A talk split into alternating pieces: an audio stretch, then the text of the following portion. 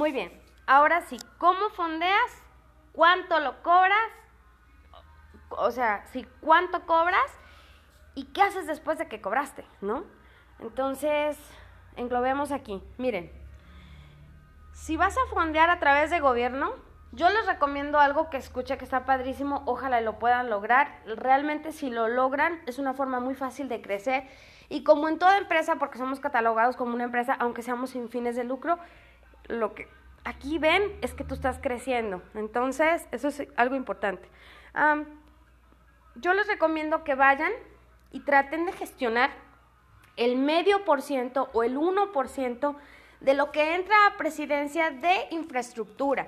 Por ejemplo, si van a hacer una calle, ok, dedícate a pedir el 1% de todo lo que les llegue a tu municipio para hacer calles. Y tú, este, o sea, vas a tener que gestionar esto y decirles, es que voy a hacer algo que a lo mejor ustedes no alcanzan porque, digo, no les digas que no alcanzan porque a los de gobierno no les gusta decir, es que qué pena, te tengo que ayudar porque tú no puedes, no les digas eso, o sea, eso mejor no. Pero, este, díganselo de una forma sutil, ¿no? A la hora de que buscas este 1% y te lo aceptan, tienes que ponerlo en un fideicomiso. Desde ahí ellos ya ven de que eres una asociación seria. Si ellos ven de que, ok, va a entrar a tu cuenta, pues eres como todas las demás. Entonces, aunque tú digas, pero esta cuenta es especial solamente para este municipio, de todos modos lo ven así como rarito.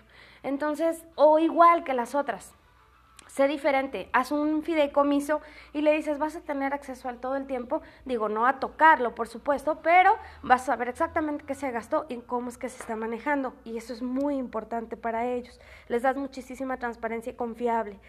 Después de que haces esto, es cuando buscas a, tus artistas para eh, el proyecto que está, se va a llevar a cabo.